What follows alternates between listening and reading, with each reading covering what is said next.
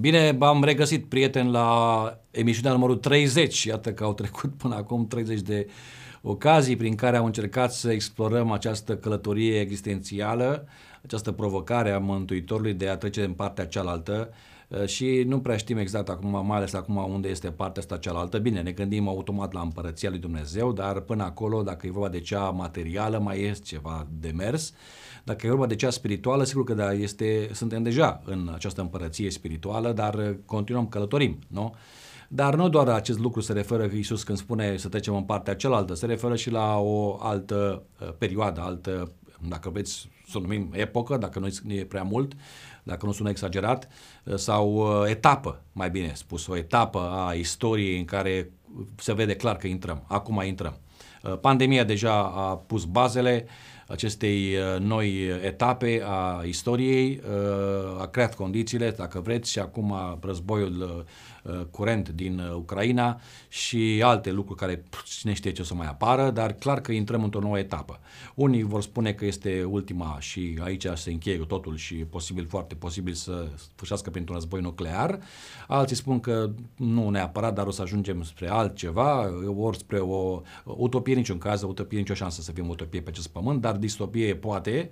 Uh, unii au încercat să găsească o soluție de compromis între utopie și, și, și distopie, un fel de sintopie au numit-o, adică ceva la mijloc, cumva, nici prea grozav, uh, nici prea atât de rău uh, și ceva, mă rog, ceva, o, o, o bizarerie până la urmă ar putea să fie, o, o, un, ceva, un mix între cele două, un hibrid, ăsta e cuvântul, un hibrid, nimeni nu știe exact ce va fi, dar Ăsta e adevărul. Uh, în partea cealaltă trebuie să navigăm și uh, vom vedea ce va fi, dar în timpul acestei călătorii trebuie să ne pregătim pentru, pentru orice.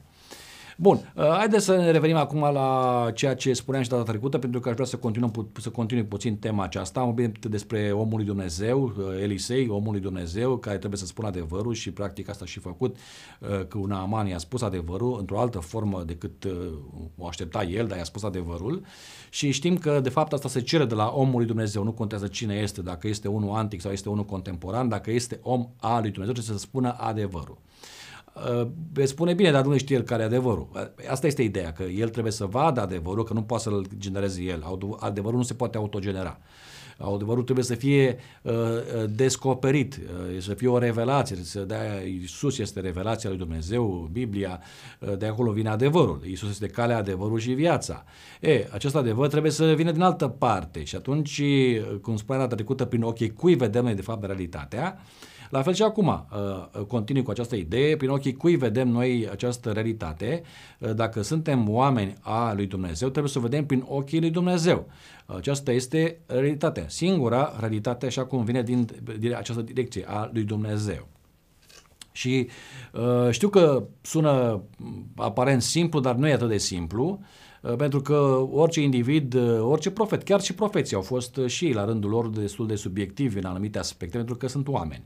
Și clar că uh, fiind un om, noi fiind de fapt mediul prin care Dumnezeu a comunicat mesajul, e clar că s-a lovit acolo acest mesaj de anumite bariere, anumite condiționări, anumite prejudecăți, fiecare, repet.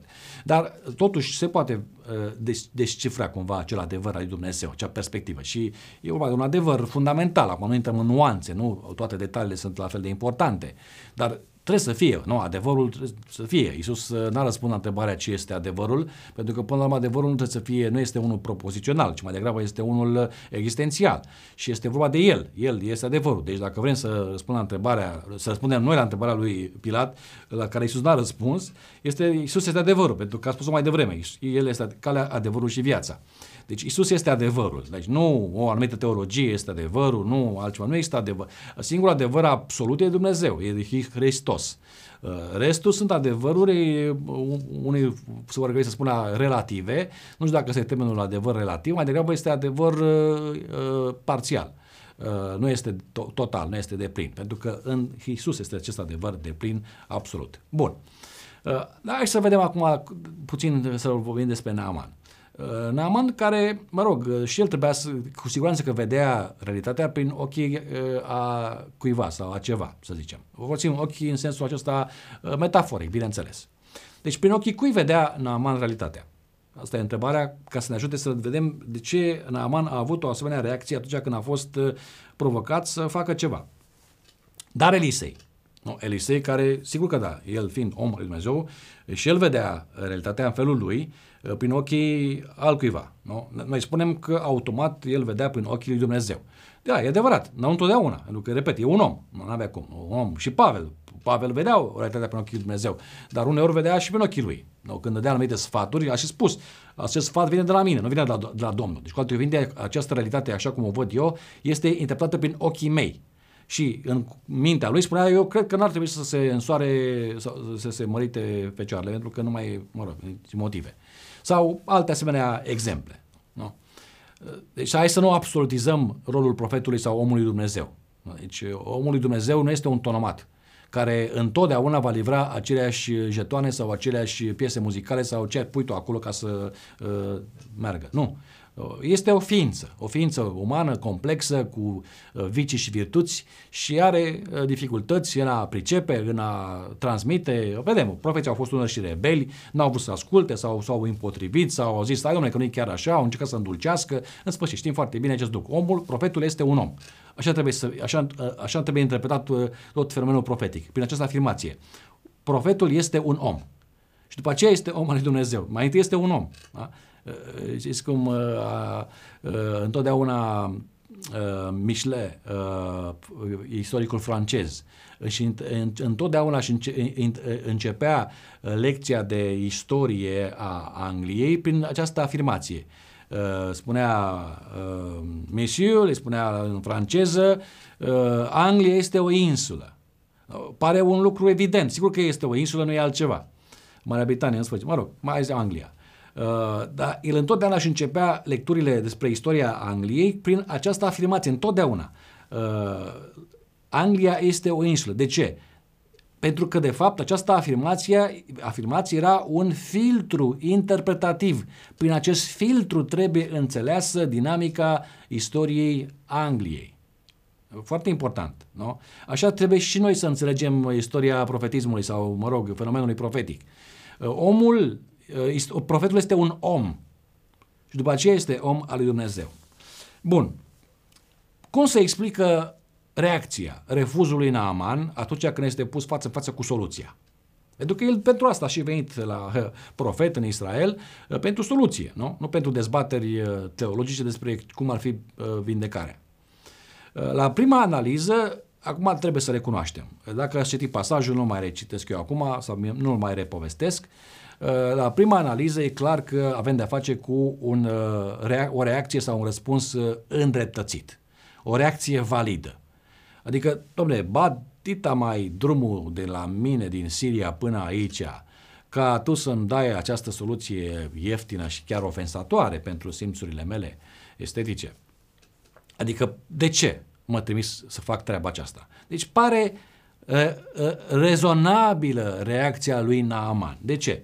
Hai să luăm, de fapt, uh, ceea ce spune Iisus mai târziu, uh, atunci când vorbește despre uh, maniera în care Dumnezeu își tratează copiii, comparativ cu cea în care părinții își tratează copiii. Spune așa, dacă un fiu îi cere tatălui său o pâine, îi va da acesta în loc de pâine o piatră?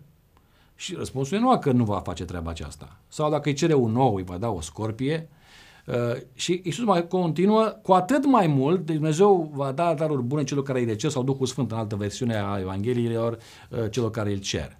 Adică voi uh, natura, na, instinctul vostru vă spune ca să dați lucruri bune la copiii voștri.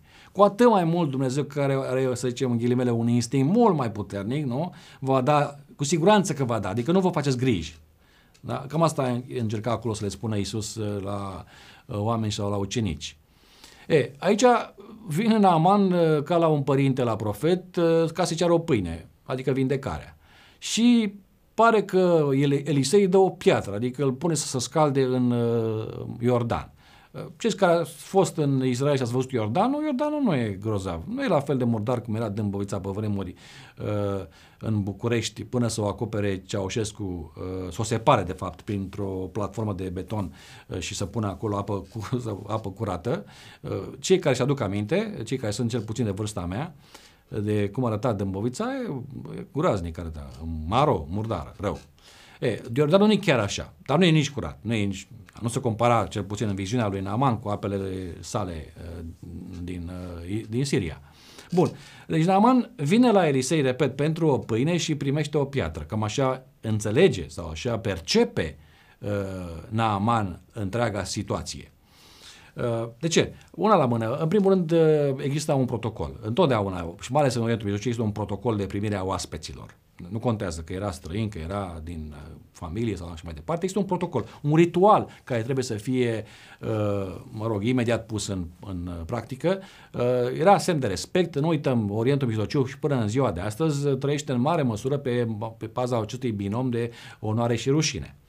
Și nu, nu mai normal. Deci nu numai că a fost scandalizat că nu l-a primit cu onoruri, onoruri în sensul contextual, fără discuție, dar apoi să-l trimite să se scalde în Iordan, adică el știa ce felea pe Iordan, nu, nu, nu, nu era că a avut acolo o surpriză și a fost șocat, vai, unde m-a trimis uh, prorocul. Nu. Deci, pe de-o parte a fost chestia aceasta legată de protocol și apoi legată de soluția în sine. Dar ce se întâmplă de fapt? Naaman vine cu niște așteptări. Pentru că are așteptări. Ei au fost deja, cum să spun eu, uh, foarte mult uh, evidențiate de începând de la fetița aceea din casa lui și apoi el și le-a făcut și le-a uh, aproape că au hiperbolizat. Era convins acum că o să fie chiar vindecat de proroc. Și toate aceste așteptări au fost pulberate imediat. Acum, e clar că interpretarea realității uh, din perspectiva lui Naaman este complet diferită de cea din perspectiva lui uh, Elisei. Deci aici avem de a face cu o ciocnire de uh, percepții, cu, cu o ciocnire de, de, de, de interpretări, uh, ciocniri de uh, variante de realități și așa mai departe. Deci cele două nu se pot uh, păca, nu se pot uh, reconcilia. Și normal că a ajuns la un punct uh, de conflict în care Naaman este foarte supărat și vrea să plece acasă. Noroc cu intervenția salutară a uh, slujdi, cum să-i numesc, nu, robilor săi, dacă nu îmi place cuvântul rob, consilierilor săi, care a spus, părinte, hai să faci chestia asta, că nu e atât de greu. Dacă era o chestie grea, înțelegeam, dar dacă e o chestie simplă, fă nu te costă nimic. Mă rog, interesantă abordarea acestor oameni. Dar haideți să vedem cum uh, se explică, de fapt, reacția aceasta a lui Naaman. Uh, spuneam că la o analiză așa uh, superficială, la prima analiză, refuzul lui este îndreptățit, este chiar valid pentru că, mă rog, avea niște așteptări care nu au fost împlinite. Dar acum când încercăm să mergem la un alt nivel, să coborâm la o analiză mai profundă, nu? putem să descifrăm, chiar să descifrăm un anumit mecanism care stă la baza uh, lorii unei decizii sau adoptării unei atitudini. Și în ce constă acest mecanism? Am să descriu mai întâi mecanismul, așa schematic, după care încercăm să-l aplicăm la Naaman, după care vedem cum se poate aplica și la noi. Uh, ce se întâmplă? Atunci când interpretăm realitatea, suntem uh, influențați de anumite imagini. În primul rând sunt imaginile vizuale, întotdeauna care aceste imagini vizuale să transmit niște imagini mentale. Și acum, spunând treaba aceasta, haideți să uh, de, facem acest uh, mecanism în uh, piesele lui constituente. Și vedem în fel, că schema arată în felul următor. Deci mai întâi avem niște, o, o imagine, da? O imagine, cum spuneam, vizual. Dom'le, văd ceva, da? Deci văd ceva. Și văzând acel ceva, după aceea, în mintea mea se creează și o imagine mentală. Deci, în cazul lui Naaman, ca să, să fie simplă, să zic așa, această explicație, el a văzut apele, apele ă, sau știa, deci ori imaginea fizică, ori imaginea mentală, cu Iordanul, cu apele lui tulburi și nu, nu foarte curate. Deci asta, asta a fost cea care uh, a declanșat întreg mecanismul. Deci trebuie să fie ceva ca să declanșeze acest mecanism. Nu, nu așa din senin, domne, deodată, așa din deodată m-am trezit că uh, nu îmi place salata de băf. Dar nu există o explicație. Așa nu-mi place mie. Nu, așa nu există. Sau nu îmi place de persoana cu tare pentru că face parte dintr-o anumită uh, etnie. Sau exemple nenumărate, da? Deci există o imagine la, la, la bază, la, la origine există o, ima, o imagine. Imaginea vizuală, care mai departe imaginea mentală. Aceste imagini creează o anumită percepție. Dom'le, percepția mea este aceasta. În cazul lui Naaman, ce să caut eu în apa aceasta tulbure? Nu există ape mai bune, cum spune el, mai curate în țara mea? Nu? Deci am deja o percepție asupra unei realități. Realitatea, în cazul lui Naaman, se numește uh, posibilă vindecarea, nu? Și această vindecare acum începe să, această realitate începe să se de construiască în fața ochilor lui, să se să, să spulbere chiar, din cauza unei imagini care se transformă, care conduce la o percepție și această percepție, de fapt, merge mai departe spre o anumită reprezentare și acum, în mintea lui, reprezentarea capătă anumite nuanțe. Doamne, în sensul, înseamnă că uh, e o glumă, domne, chestia asta, adică își bate joc de mine prorocul. De ce se caută în apele astea? Și deja s-a format o anumită reprezentare în mintea lui despre soluția uh, propusă de profet. Această reprezentare după aceea conduce la o anumită atitudine, atitudine care se reflectă în această nemulțumire profundă uh, pe care o are Naaman, nemulțumire, ofensă, cum vreți, deci deja are o atitudine acum, domnule, ce e asta? Bătaie de joc, gata. Și conduce în final la o conduită sau la un comportament sau la un anumit act. Anume, gata, am plecat. Deci observați, ăsta este traseul. Imagine, percepție, reprezentare, comportament sau act. Mai bine spune act, că comportamentul pare mai, mai, mai complex. Act, da? Deci, domnule, deci fac asta acum, gata, mă duc, fac asta, acțiune, acțiune, cum vreți, acțiune, da? E, această schemă aparent simplă explică în mare măsură maniera în care noi luăm decizii sau uh, acționăm uh, în anumite situații ale vieții.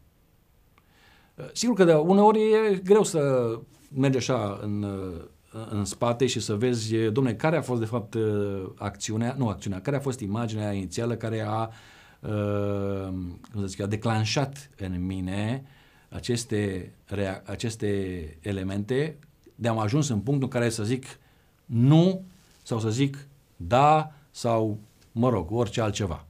Nu? Cam asta este ideea. Bun. Haideți să încercăm să aplicăm aceste lucruri la ceea ce, mă rog, astăzi se întâmplă în, în, în jurul nostru. Și de ne întoarcem la, la, la, la, la Naaman, fără discuție. Dar de ce spuneam că Naaman acum are o altă interpretare a realității. Adică, re, re, acum întrebarea este și validă pe care o veți spune, doamne, și care era realitatea în, în dreptul lui Naaman? Realitatea în dreptul lui Naaman era această posibilă vindecare, da? Deci, domne, mi s-a promis o vindecare și asta este acum realitatea, această vindecare.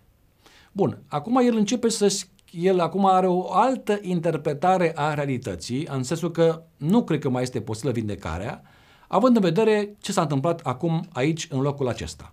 De ce?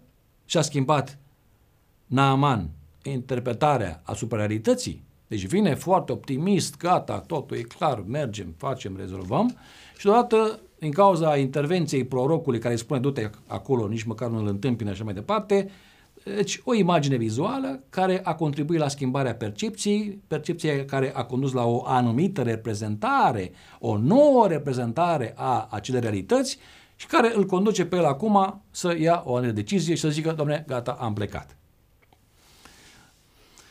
Hai să ne plecăm de la punctul 0, zic eu, ce, poate să nu fie asta punctul 0, poate să mai fie ceva până acolo, fără discuție. Nu pretind că înțeleg atât de bine aceste procese complexe, dar încerc să mi le explic cumva.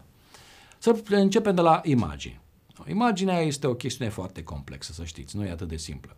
Uh, Cred că e o imagine materială, adică ceea ce vedem cu ochii noștri, fie că e vorba de o imagine mentală, imaginea nu este un lucru simplu. Dar noi suntem foarte mult influențați de ceea ce vedem. Uh, mai mult decât de ceea ce auzim, de ceea ce vedem. Atunci, imaginile știm foarte bine că pot fi înșelătoare și, în mod special, pot fi și sunt, nu că pot fi, sunt întotdeauna sunt decontextualizate. Adică o imagine, orice fel de imagine pe care o vedem și luăm de la o chestie banală. Hai să luăm o imagine de familie. Da? Am plecat în concediu cu toții, mergem undeva într-o zonă unde ne-am dorit să mergem de multă vreme, acolo avem timp frumos, în sfârșit, tot ce... A, și la un moment dat facem o imagine de grup, toată familia noastră. Toată lumea în imagine, toți zâmbesc, apropiați unii de alții, s-a făcut imaginea, gata, este deja înregistrată. Imaginea nu, nu contează că este pe hârtie fotografică sau că este în uh, spațiu virtual. Ea este deja înregistrată. Deci este încheiat procesul. O, o putem altera, putem să facem diverse modificări de cromatică, de, uh, mă rog, încadrare, se poate, avem, există programe pentru așa ceva de prelucrare a imaginilor. Mai mult putem să facem ca imaginea să apară altfel de cum era de cu acest, repet, deep fake și așa mai departe, alte probleme mai complexe. Bun, nu, ne, nu mă refer la chestia asta. Dar, repet, imaginea, fotografia, să zicem, fotografia este deja, deja un proces încheiat. Dar, întrebarea este, acea imagine, acea fotografie, reflectă de fapt realitatea sau nu? Răspunsul este da și nu. Da, pentru că ea reprezintă, de fapt, realitatea. Noi suntem ăia care am stat unii lângă alții zâmbitori în poza respectivă. Răspunsul este nu, pentru că este doar o secvență din acea realitate numită concediu, familie sau cum vreți să o numim. E doar o secvență. Una foarte scurtă. Exact cât durează ca să faci o, o fotografie. Nu știu exact cum e, milisecunde, nu știu exact cum e. Sau, nu știu, în sfârșit. Dar este o secvență.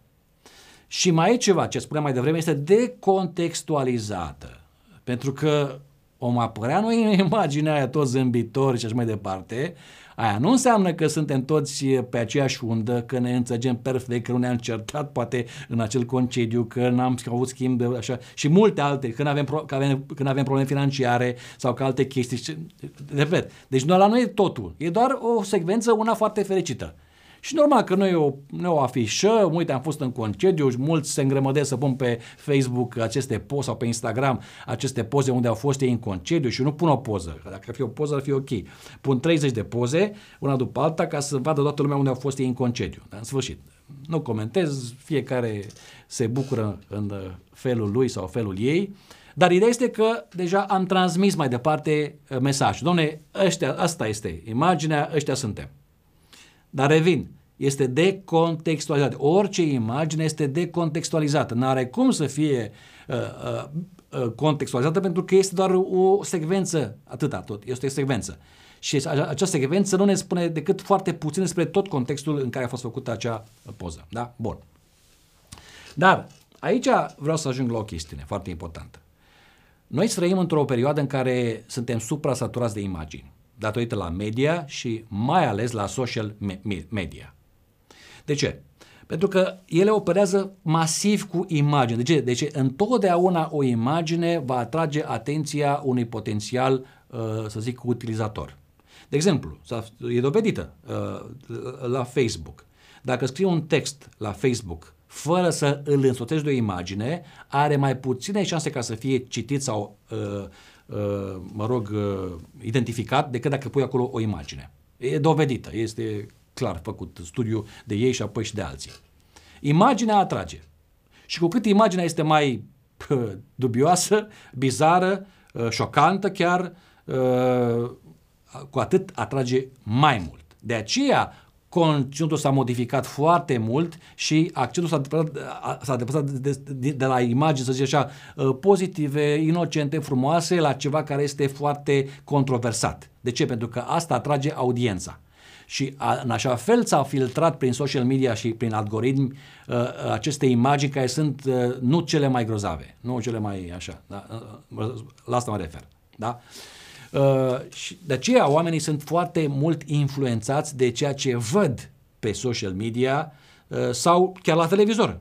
La televizor suntem foarte mulți, suntem, suntem bombardați, suntem invadați de asemenea val de imagini, care nu sunt cele mai grozave imagini. Când spun grozave, mă refer la din punct de vedere estetic, da?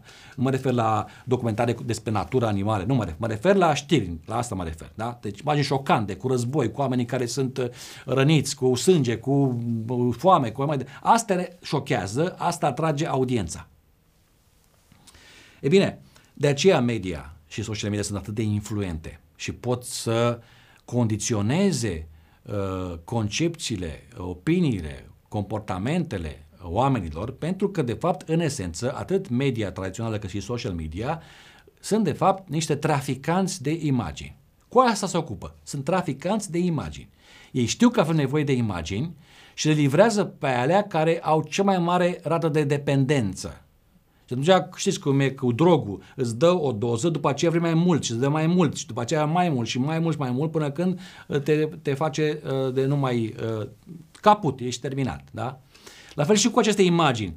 Imaginile devin din, devin din ce în ce mai ofensive, din ce în ce mai violente, din ce în ce mai uh, așa, ca să poată să îți dea o doză mai mare. Nu mai, acum nu mai poți să vezi poze cu imagini inocente, cu fluturași, cu ursuleți sau căprioare sau, sigur că exagerez acum.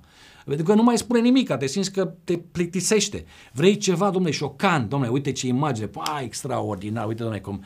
Uh, și acum, uh, chiar și cu războiul din Ucraina, are loc un fel de, cum, uh, de, de nu știu dacă aș putea să folosesc cuvântul ăsta, la, la această companie Marvel Entertainment care produce aceste filme cu superheroes, uh, acest gen de, de, de, de, de modificare a percepției are loc, uh, adică simțim nevoia să vedem uh, aceste scene cu războiul din Ucraina ca un, ca un alt fel de program de pe Netflix. Da? Adică deja mă plictisește acum, ar spune cineva, nici Lupin uh, sau eu știu astea Squid Game sau alte asemenea lucruri. Hai să ne uităm la niște video pe YouTube cu cum se uh, doboară niște elicoptere în Ucraina, cum se distruge nu știu ce fel de pod, cum se aia. Adică vreau să văd uh, asta, ca un fel de spectat, devin un spectator a unui imens joc. Da? Uh, asta este o mare, zic eu, problemă. Da? Hai să intru în subiectul ăsta acum, uh, dar vreau să revin la această idee social media, și mai ales social media și media tradițională, ele sunt ca un fel de traficanți de imagini, pentru că ele, de fapt, nu, nu doar că mediază, dar și mediatizează uh, realitatea. Adică noi vedem realitatea prin ochii lor. Să fie foarte clar. Că tot întrebam prin ochii cui vedem noi realitatea. Răspunsul este acum, în secolul 21, noi vedem realitatea în mod special și aproape exclusiv prin ochii la media și la social media.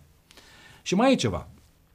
Să nu uităm de Universitatea Google, Universitatea Facebook și Universitatea YouTube. Cele trei mari universități ale acestei lumi, care au cele mai mare rată de absolvenți, în număr de sute de milioane, dacă nu chiar miliarde. Pentru că cei mai mulți își obțin informațiile, își fac educația de la aceste universități. În ghilimele universități. Așa s-a explicat în 2007 la Oprah Show o mamă care a spus că școala de la care ea a învățat adevărul că vaccinul este toxic este Google. Și de atunci încoace, sigur că da, trăim cu fel de fel de asemenea uh, idei uh, neadevărate, dar le luăm ca fiind atât pentru că am fost școliți mulți dintre noi la Google University, la uh, YouTube University și la Facebook University. Și Naaman vedea realitatea, ne întoarcem acum la Naaman, prin ochii ideologiei siriene. Adică ce vreau să spun treaba asta? Păi foarte simplu. Râurile noastre. Nu? Spune acolo Naaman. Râurile noastre, domne comparativ cu râul ăsta al vostru, cu mizeria asta, cu mocirla asta, nu se poate compara. Deci râurile noastre sunt mai bune, da? Când spun râuri, acum la ce mă refer? Normal, sigur mă refer la altceva. La interpretările noastre, la concepțiile noastre, la uh, evidențele noastre, la realitatea noastră, la totul, la, sunt mai bune ca ale voastre sau ca ale tale sau mai departe sunt nesuperioare comparativ cu ceea ce puteți să produceți voi. Și atunci, întrebarea lui Naaman e foarte interesantă. Oare nu e sursa mea, adică râurile, nu e sursa mea mai bună decât sursa ta? De informare, de interpretare, de ce vrem. Dar nu, mai, nu doar decât a ta, decât toate sursele din lume. Nu? Și unii așa gândesc. Oare nu e Facebook-ul sursa mea de informare mai bună decât toate uh, astea, lucrările publicate de oameni de știință? Oare nu e YouTube-ul sursa mea mai bună decât tot ce altă, uh, asta de a, de, a, de, a, de a te documenta în mod real, uh, obiectiv de un anumit fapt istoric sau altceva? Oare nu este Google-ul mult mai mare decât orice altă sursă de informare din lumea aceasta? Nu, la acest gen mă refer și nu spun că foarte clar că găsim uh, și uh, uh YouTube și, pe, și când facem uh, pe Google, uh, căutăm search, găsim surse uh, corecte, fără discuție, nu, nu fiu că înțeles. Dar sunt și foarte multe surse dubioase pe care noi le luăm ca fiind automat valide, uh, adevărate, obiective și așa mai departe. Bun, întrebarea lui Naman rămâne. Oare nu e sursa mea mai bună decât oricare altă sursă din lume? Oare nu este interpretarea mea mai bună decât orice altă interpretare din lume? Oare nu este realitatea mea mai bună decât orice altă realitate din lume? Și așa mai departe. Întrebarea simplă este următoarea, care de fapt asta a încercat să-i spună Naaman, uh, prorocul Elisei și uh, o, să, o să mai analizăm data viitoare. Dar oare sursa ta te poate vindeca de lepră? Asta e singura întrebare. Nu contest sursa ta. Dar sursa ta te poate vindeca de lepră?